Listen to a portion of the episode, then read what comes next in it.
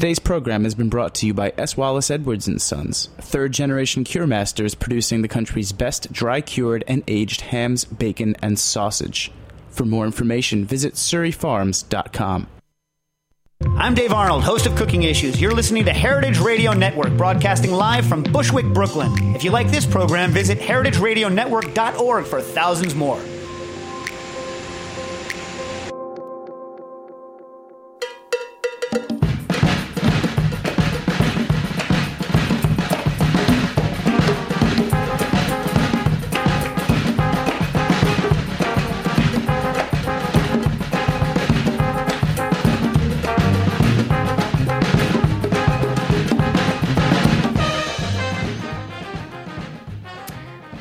Welcome to All in the Industry on Heritage Radio Network.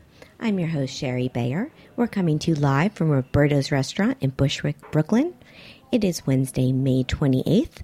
I hope everyone had a nice long holiday weekend. This is the 21st episode of this series, which is dedicated to behind the scenes talents in the hospitality industry. Today we're going to be talking culinary schools and pastry with a carbs dealer. More about that in a moment.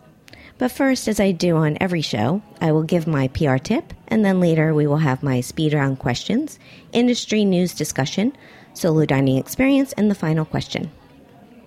As the founder of Bayer Public Relations, I'm going to tip off with my PR tip of the week. Okay, so today's tip is to be organized and find a system that works for you. Whether you use Word, keep a Google Calendar, save your contacts on a database, utilize Excel spreadsheets, or take notes on your iPhone or a scratch pad, make sure you are organized in a way that's efficient for you. I know, like myself, you're busy and juggling many things, so you need to keep on top of it all. Find what works for you and stick with it. That's my tip today. Be organized. All right, I'm excited about my guest today. He's someone who I'm sure is very organized. It's Chef Jansen Chan. He is the Director of Pastry Operations at the International Culinary Center, otherwise known as ICC. Originally from Northern California, Jansen began baking at a very young age. After graduating from the University of California in Berkeley with a degree in architecture, he followed his true passion for baking by moving to Paris and graduating from Le Cordon Bleu with a patisserie diploma. After culinary school, Jansen went to San Francisco to continue his training in some of the, fi- the city's finest restaurants, including the fifth floor. He then accepted an invitation to work for Chef Alain Ducasse at the Essex House in New York City, as well as Mix restaurants in Las Vegas and NYC. Under the tutelage of Ducasse, Jansen came to master the craft of baking and pastry in fine dining. He most recently worked as executive pastry chef at Oceana, where for five years he indulged NYC diners with his sumptuous and visually arresting desserts and artisanal breads. Jansen joined the ICC, International Culinary Center, as Director of Pastry Arts in 2012. So, welcome. Hello. Thank Hi. you for having me. Well, thanks for coming out here. I'm I'm super excited to talk with you and and hear more about your background because it's interesting that so you went from architecture to baking. So how did you when did you decide to make that move? well, it's actually not that far fetched going from architecture to baking. Um, I always tell all, all my students this that in architecture, you know, obviously it's, it's, it's a design industry, but it's really a lot of organization. The, the architect is the middleman if you don't know much about construction, right? The architect comes up with the drawing, but then he has to organize the engineers, the, the client, the state, and they have to keep the vision alive. So the pastry chef is kind of the designer. He's creating a dessert, he or she that is, creating a dessert, a showpiece, Right. a wedding cake, and they're going to organize themselves and keep the vision, but they got to work with the client. They have to work with the conditions, whatever it's going to be. The cake's going to be delivered in the in a picnic during the summer, or you know they're going to uh, employers in a restaurant, and and but they have to keep the vision alive and the creativity there, and be kind of the artists. And so for me, there was a lot of similarities. Also, architecture tends to be a lot of steps in planning. Mm-hmm. So in pastry, it's the exact same thing. You can't just make a cake. You have to plan it out. Right. You know, you're going to bake the cake, you're going to make a filling, you're going to make a frosting. All these things are kind of things that are thought out and have a process, and you have to kind of follow that process. So it's kind of a way of thinking and a way of approaching your craft. And architecture school was perfect for that um, because it really trained me in a way that culinary school or just working in the industry could never have done. So it gives me kind of a more unique perspective. Right. And I'm thinking with pastry, it is true that you really do have to lay out the, the plan more than I think in savory culinary cooking, where it's a little, I don't know, with pastry, it's all measuring. So I think even more it's tied together with architecture. There's obviously a lot of chemistry and- and physics in baking. Um, and one of the cool things about pastry and baking is a lot of times we're creating the product in whatever form we want. We're taking lots of different things, you know, a basic cake, flour, eggs, butter, sugar, and we're transforming it into anything that we want it to be. Because those four ingredients can go in so many directions. We can make cream puffs, we can make cakes, we can make cookies, and it can go in whatever form we want. So we have a lot of options yeah, it's and it's pretty great. amazing. So, but if you don't plan, then you're just going to be disorganized and messy, and you'll never survive in the industry. right, right. Yeah, it makes sense. So lucky you got to go to Paris. And what was that like? Well, see, when I, you know, back when I switched careers and I decided, you know, I was going to go, and I've always loved baking, right? So I, I decided that architecture wasn't going to be the thing for me. Um, so I said, you know, I've always wanted to go to France and live there and learn French. And I love French pastries. You know, most pastries are French based and technique. So I figured, I, why not just go to France? So I kind of, Right. at that point in my life, I was doing the, the things that were making me happiest. So that was going to France and living there and going to school. Why not? I mean, I was young, and uh, this is I actually had barely just started my career in this industry. How long was your culinary program? How, how long were you in Paris? It's almost a year long, about nine and a half months. Um, so, and it's it's very French, very classically grounded in basic French principles, uh, which are great. I mean, to this day, I remember most of my training in school. That's that's a good sign. were were the other students? Uh, was it a mix of of Americans and internationals, different About cultures? th- the school was about a third um, American and the majority international from all over, from South America, Asia. Uh, f- fewer Europeans because a lot of them went more to state schools that um, would be covered by you know by the by the country. Uh, but you know it, it was a huge mixed bag of of people. Right. Um, but it was all classic French chefs, a lot of MOFs, um, people who were just gonna who were really just on top of their game. I'm sure. I'm sure it was a fabulous experience. So then you came back and you started working in restaurants, first in San Francisco, and then you came to New York. So talk about some of those highlights and Yeah, well, after I went to school, I, I wanted to, you know, I, I felt like I knew so much technique, but I also, being a little bit older at that point, because it was a career change, I also realized there was still a lot for me to learn in terms of the industry, like understanding how it worked. Because culinary school, as much as we can prep you for it, you still need to work your way up the ladder. You need to understand, you can earn your chops, kind of, you know? So, um, my goal and my direction to myself was to just work in a kitchen just to shut up and work and then work for at least a year and then just keep applying for better restaurants and better chefs. So every time I would finish a job, I would choose a better restaurant and a better chef. Uh, in my eyes, at you least. no, you chose very wisely from from looking at your resume. I, it's impressive. and I worked at some really great restaurants, and I was really happy in San Francisco. Um, I think I was really fortunate to fall into the fifth floor, uh, which Laurent Gras had just taken over, and I didn't know much about him except that he was an exceptional Michelin-rated chef from Paris at the time, actually from Ducasse, and he had just finished there, and he was coming. Oh, actually, he was coming from New York.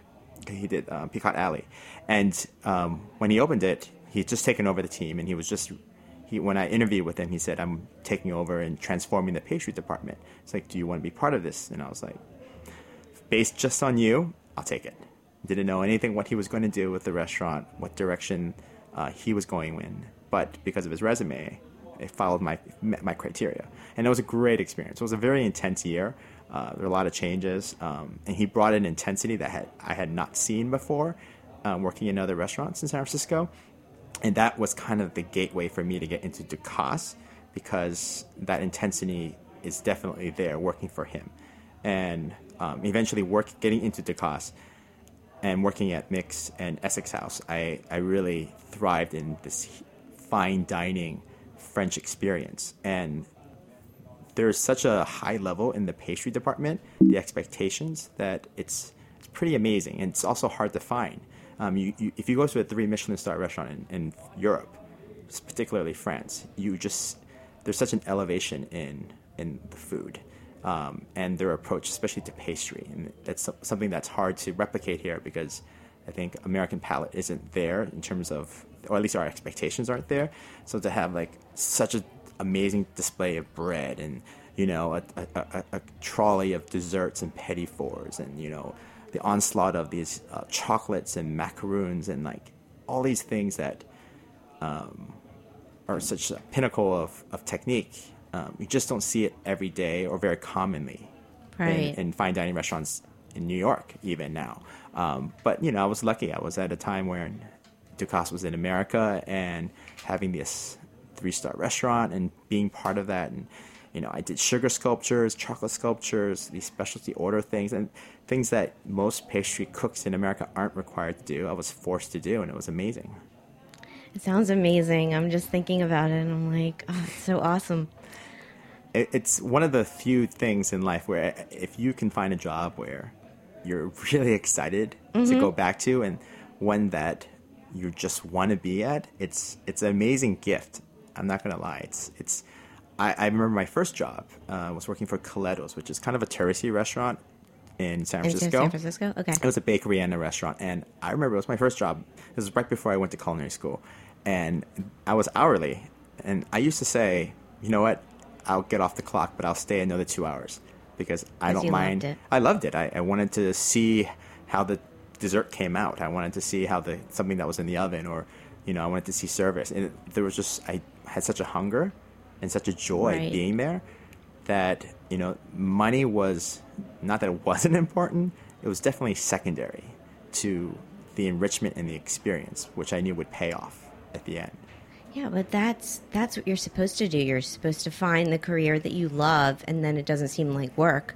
Yeah, and I mean, yeah, you've done that. I, I don't know if ever, I feel bad telling people like because if you don't do that, then your life isn't as important. But I feel don't like feel it's a gift. bad. Don't feel bad because because I can tell just you're you're you're smiling the whole time you're talking, and you just you love what you do, and and that's you know shows why I, I think you've been so successful too because you're just you're happy doing it. I guess so. Like I said, I think it's a gift. I think it's a, a gift that I don't take for granted, and I work hard. I still mm-hmm. work hard for it. I don't think anything comes for free. I think you where you land right in life is because of your own determination and kind of your and your passion, which you know they yeah, feed I, off each other. I agree.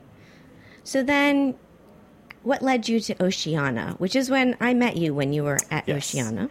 Oh, well, I had a great. First of all, I was Oceana for like a little more than five years. I had left Ducasse, and that was a tough decision. Essex House had just closed, and that was their three-star Michelin restaurant. Um, and they were going to open Adour, which was going to be a little a step down from that.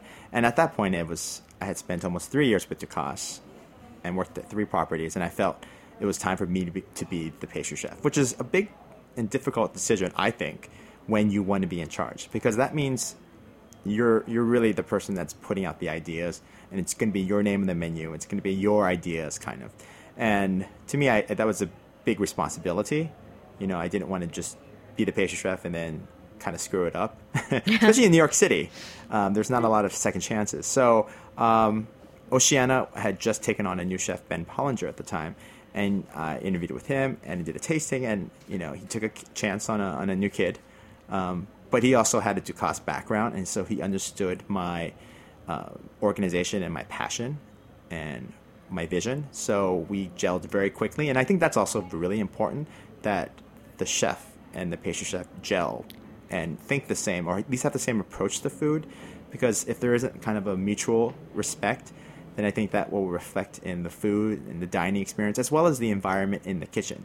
um, which is just as important as the food we produce because that kind of love transfers and makes its way all the way to the plate in the dining room. Yeah, no, I think that makes sense. And I certainly can vouch for the fact that I think you gelled even outside the kitchen because I would, that's, I always saw you guys together. I was Always. his second wife, as his wife would say. No, you, you definitely got along well and, and both very likable chefs. and we're still good yeah. friends today. Oh, we that's s- great. He still calls me up for pastry advice all the time. even though you left him. I uh, well, yes. I mean, but I mean, it was sad to not interact with him every day. But you know, I mean, we have a great friendship now. I have a huge amount of respect for him, um, and you know that that's not that's not gone, and nor will it ever go away. Um, but you know, Oceana was really lucky. We moved restaurants um, during my time there, and we basically got to relaunch the restaurant, and that was a, a big opportunity for me because I was able to put a whole new menu out and kind of have a new uh, a breath of fresh air. So I kind of had the original Oceana, which was a little bit more formal. With its, it had a tasting menu, and then we went to the more uh, casual spot, I should say, not so much casual, but modern, probably. Modern. Yeah, it's not that casual. I don't know, I've it's right in Rockefeller Center, so I never dined at the original, but I've been to the the current one, and yeah, I would say it's it's chic, it's modern, it's it's beautiful. and they let me um, plan out the the kitchen, the space, the layout. I worked with the architect. Um, I with uh, Chef Ben and I we we worked long hours with the kitchen architect to really make sure that our voices were heard um, because you know we were the ones that were going to be in there Right. for sixty hours a week. So A chef's dream. I I learned a lot and I was able to really give my input. I still think it's one of the best pastry kitchens in New York City. It's the pastry part. I did. I'm not going to say. I mean, not, it was not that big, but I did a great job. I thought of everything that a pastry chef would like, and, and within my budget, I got everything that I needed.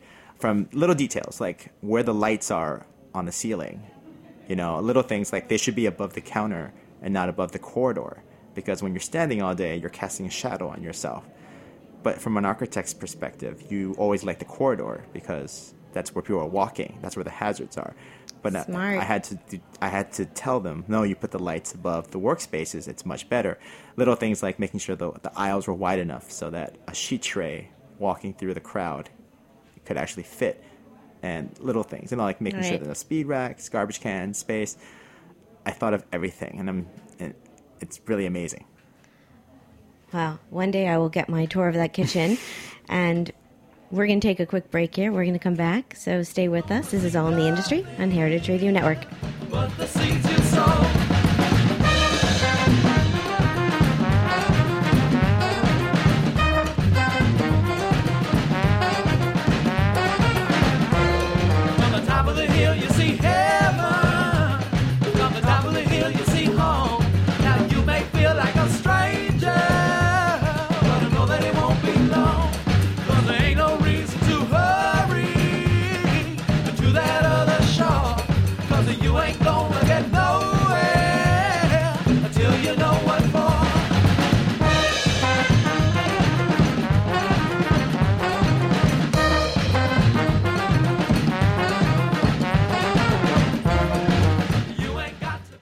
Following program was brought to you by S. Wallace Edwards and Sons. Edwards Surryano hams are aged to perfection for no less than 400 days and hickory smoked to achieve a deep mahogany color. The Edwards name is well known for its world class aged and cured meats. Their exclusive curing and aging recipe produces a unique flavor profile that enhances the quality characteristics of Berkshire pork. Optimum amounts of pure white fat marbling contribute to a flavor that's a delicate, perfect balance between sweet and salty. For more information, visit edwardsvaham.com. Hi, welcome back to All the Industry on Heritage Radio Network. I'm Shari Bayer. My guest today is Jansen Chan from ICC. And uh, we're talking pastry culinary schools. We're going to talk culinary school now a little bit. So, your last restaurant job, you're at Oceana, and then you decided to go to teach or not to, not only to teach, but to be the director of the, the pastry department. Yeah, Got it. Uh, you know, it's it's it's a tough thing. Once what what does the pastry chef do once they've had a successful run as a pastry chef? Um, there's several options. You kind of hit the glass ceiling within the restaurant because the executive chef is ultimately the executive chef. Um, so either you open your own business, or you know, th- or some facet of that. Um, so I was given the opportunity to to go to the International Culinary Center. They approached me, and um, it just worked out really well. It was exactly what I was looking for without knowing I was looking for it. Uh, because you know I'm very analytical of the work I do, and um, I wanted to have a bigger voice in the pastry industry. I mean, it's great that you can create desserts uh, for a customer to experience, but I wanted something more, something bigger. I had a huge knowledge base now of pastries, and I wanted to utilize that in some fashion. And going to the school was a way for me to continue that and foster more knowledge, but also to communicate my experiences uh, in a much, much larger scale. Um, I never considered working for a culinary school until I even until the moment came when the position was open. Actually, um, so I was very fortunate, and the timing was just right. I felt like I had accomplished a lot at Oceana, and it was time for me to move on. Mm-hmm. And so it was a perfect landing spot. Well, so what does your role involve then? What What's a day in the life? Well, the International Culinary Center is a big school. It's, Yeah. it's right in Soho. It's five floors. We've been around for our 30th anniversary this year. Uh, we've had a huge array of, al- of alumni come out from our doors, as well as great chef instructors. Um, we have a huge history. We're a really big part of the New York City culinary Yeah, and it changed from FCI, French Culinary Institute, to the international because you grew. we, yeah, we kept expanding. Yeah. We originally were all French, and then we added the Italian program, and then we added the Spanish program. Um, I mean, less heard. We added a cake program and a bread program. So, and the cake program is more of American style cakes. So we really were beyond the French Culinary Institute, and I, Dorothy had to go and you know it was a good move to change the name because we're a bigger umbrella, and we it wasn't true to what we were anymore. So we've evolved. Um, so you know, bringing that, bringing me on, being the director of pastry, it's kind of it's a it's a big job, but it's it's it's Sounds like a big job. it's a big job in the sense that um, you know that there's two big programs in the school: the career pastry path and the career culinary path. Um, and I represent basically the, the pastry side. And so there's the big pastry programs and all the programs that fall underneath that, which you know I mentioned the cake program, the bread program, and then all the what we call non-career programs. You know, we have a technic- techniques class, we have rec classes, um, we have specialty classes in specific areas. For example, uh, uh, a madeleine class or a, a, a pâte à choux class, and there's all these classes. Everything falls underneath kind of my umbrella, um, as well as a huge team of chef instructors, and uh, we have, and then the curriculum. That's kind of where my biggest tackle has been since I've been there is working on the curriculum. It's 600 hours for the career pastry program, and it, it, needed, it needed a little updating. And so uh, that was one of my first tasks is to what to re-examine it and to start making changes. The trickiest part about all this is that the school never shuts down. We're constantly open in terms of we always have we have rolling enrollment. So classes start every two months in pastry, every month in culinary. So we're, changes come, but we need to implement them while keep while having students in the building as well as training our staff. And we also write all our textbooks in house.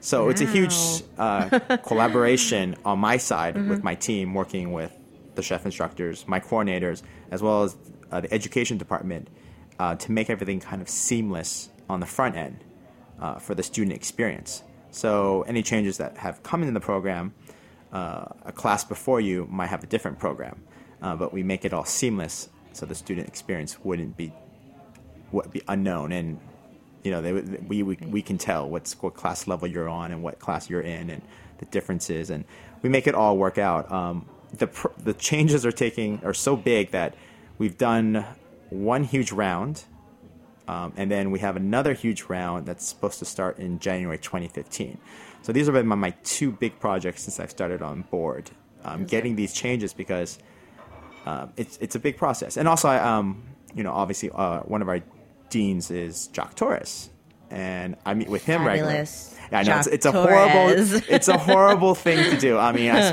Tuesday morning I, I spent my morning with him um, at his chocolate shop. And you have chocolate chip cookies. His chocolate chip cookies, my favorite. It's very very good. Um, I, I love Jacques Torres, and he's he's great, and he's he has so much passion and love. It's it's it's Yeah. contagious. Yeah. Yeah. and it is. so um, you know that's one of my one of my fun responsibilities is to work with him um, to keep him updated with the programs, the school, and keep him uh, involved with all the changes that are coming ahead for the program. And it's great, um, and he's very receptive to change, and that's that's another great thing. You know, he's not like we have to do the classics, we have to do this, we have to. No, he's open to everything, and he gives me input, gives me ideas and feedback, and it's it's a great collaborative experience. Um, Yeah. That not even just with him, also our other dean Emily Luchetti, and also just everyone on staff. It's you know again I've Great become group. the architect a little bit. I've Mm-hmm. I have a vision for this program, and I need to pull in all the sides and coordinate all these different parts to to move, make it move forward and to implement it. Um, so it's, it's great, and, Right. and, it, it kind of captures all my knowledge base. That's what's kind of exciting for me. That's why it's working for you. Yeah. yeah, that's that's that's terrific. So let, last week I had on Lee Schrager and Adeena Sussman, and they are the co-authors of Fried and True Cookbook. And I asked them to ask you a question. They both asked questions. So Okay. the first one was from Lee, and he wanted to know buttercream or fondant. As a classically French trained person, I have to say buttercream, and it's definitely have to be a French style buttercream because American buttercream is a powdered sugar and butter or shortening whipped confection, which isn't doesn't really Yeah. melt in your mouth. Get technical Um, with us, please. I can get very technical, but you know, fondant is something that I've learned to to work with more now that I've worked for the school um, because we have a cake program and students do have to learn how to work with fondant, and it's an it's an incredible medium uh, because it's it's like an edible play-doh. It can be so much, and it's still it's still tasty. It's still sugar. Um, but personally, if I if I for a cake, the fondant is there more for show than taste. Certainly, I would eat it if it's on a cake, but a classic buttercream, you can't go too wrong. So, I'm voting buttercream. Okay. Okay. I I hear you. And the second question was from Adeena, and she she asked, "How has the gluten-free and low-sugar trend impacted the pastry world, and are you making any accommodations for it?" It's like a perfect segue to the changes I made in the program. Aha. Uh, we've actually added that. Uh, what we've added a, a bunch of topics at the end of the program called restaurant modules. It's um, we the program now ends with learning about restaurant desserts. For me, it was about uh, that got it used to be earlier in the program, and I moved to the very end of the program because for me, the idea is a restaurant dessert is kind of taking all the techniques and knowledge you've learned throughout the program, and then you're starting to apply it in a very much individual sense. And there's a lot of complexity and mastery of you know learning how to mix match textures or flavors or contrast temperatures and so it was put towards the end um, i also thought this is the chance for things for higher learning um, where you need to start developing your palate uh, thinking more outside the box because the first majority of the program is really you know, learn how to make this and copy this, make this and copy this. And towards the end, you should start thinking, you know, this is when we introduce seasonality, the topics of that. So we've added uh, pastry for specialized diets, um, and that includes gluten free, vegan desserts, dairy free, and sugar alternatives. Uh, we don't do sugar free uh, because that usually incorporates some sort of artificial sugars, and that's where I kind of draw the line. But the idea was that you've learned a lot of techniques. So now it's your time to learn the vocabulary where you can use those same techniques and create desserts or pastries for people who have specialized diets. So we incorporated that. We also incorporated wine and wine, cheese, coffee, tea, which actually was recommended by one of our PAC committee members. We have an advisory committee member um, because he opened a bakery and he suggested he's like, I wish I knew more about coffee and tea. I was like, I opened the bakery, I knew nothing about it, and it made sense. I was like, yeah, why don't pastry chefs know more about coffee Yeah, or tea? yeah. And so we added a whole sec- a section where you learn, uh, you spend half a day with coffee, and then you spend half a day with tea, and you taste and learn about the, the process of making tea and, and coffee, being the cup, and then you do some tastings. Same with the wines. It's it's about dessert wines and fortified wines and spirits. These are all things that pastry chefs either use or pair with, but we should have a be- better understanding, um, a higher learning of these products to make us more sophisticated with our palates and just with general knowledge of food. So these are all things that we've actually added already, and it's already in the program, and it's been really, really, really well received. Wow, I think that's terrific. Okay, great. We're going to take another break here, and we're going to come back and we're going to do my speed round in industry news. This is All in the Industry on Heritage Radio Network.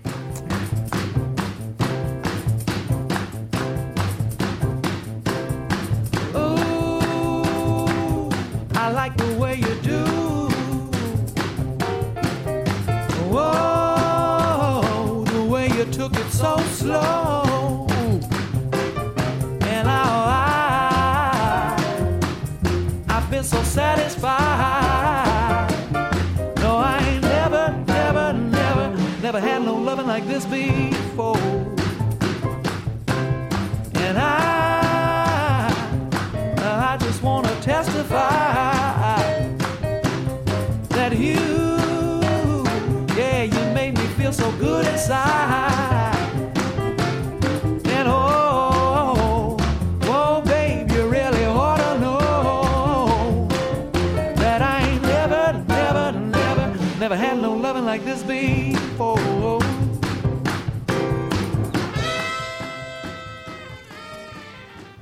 Okay, we're back. This is All in the Industry and Heritage Radio Network. I'm Shari Bayer. My guest today is, Jan- is Jansen Chan. It's time for my speed round. Are you ready? Uh, what it is is I'm gonna I'm gonna name two things, such as chocolate or vanilla, Okay. and you just pick pick one. I like Do your need- preference. Do I need to give an answer, or just I mean a reason, it's- or Most people seem to start to talk, give a reason when I get to some, but it's really meant Okay. to be more of a speed round. But Okay. but feel interpret it however however you want. all right, I'm ready. So I do want to know chocolate or vanilla. Oh, I'm sorry, I didn't know. no, no, no. That normally I don't, but for you, I want to know. Vanilla. Okay, very cool. I'm chocolate. All right, All right, here we go. Eat in or eat out. out. Wine, beer, or cocktail. Cocktail. Tasting menu or a la carte. Tasting menu. Small plates or large plates. Large plates. You're doing great. Tipping our all inclusive charge. I mean, I lived in Europe. I would. It would be much easier in my life to be all inclusive. Ah, awesome. Everyone else has gone for tipping. I'm glad I got one going the other way. Okay. And I've never been a server in my life, but I still think all inclusive. I think because service is so important. And Yeah. A main, it's an integral part of your experience. So I feel bad. I, mean, I can't imagine someone short. I've never shorted anyone less than fifteen percent in my life. I can't imagine doing it. Right. And the fact that you can, it just seems like a weird option. All right. I hear you. Cool. How about communal table or chef's counter? Vote neither? Sure. Sure. I mean, chef's counter. I guess I'm not a big fan of sharing a table with people I don't really know. I go to eat to talk to someone and to experience them, not necessarily my strangers. And you know, it's nice, I guess, occasionally, but it's not my thing. Got it. How about baking or pastry? Can you Pastry. even choose? Oh, yeah, you they're can. different. All right.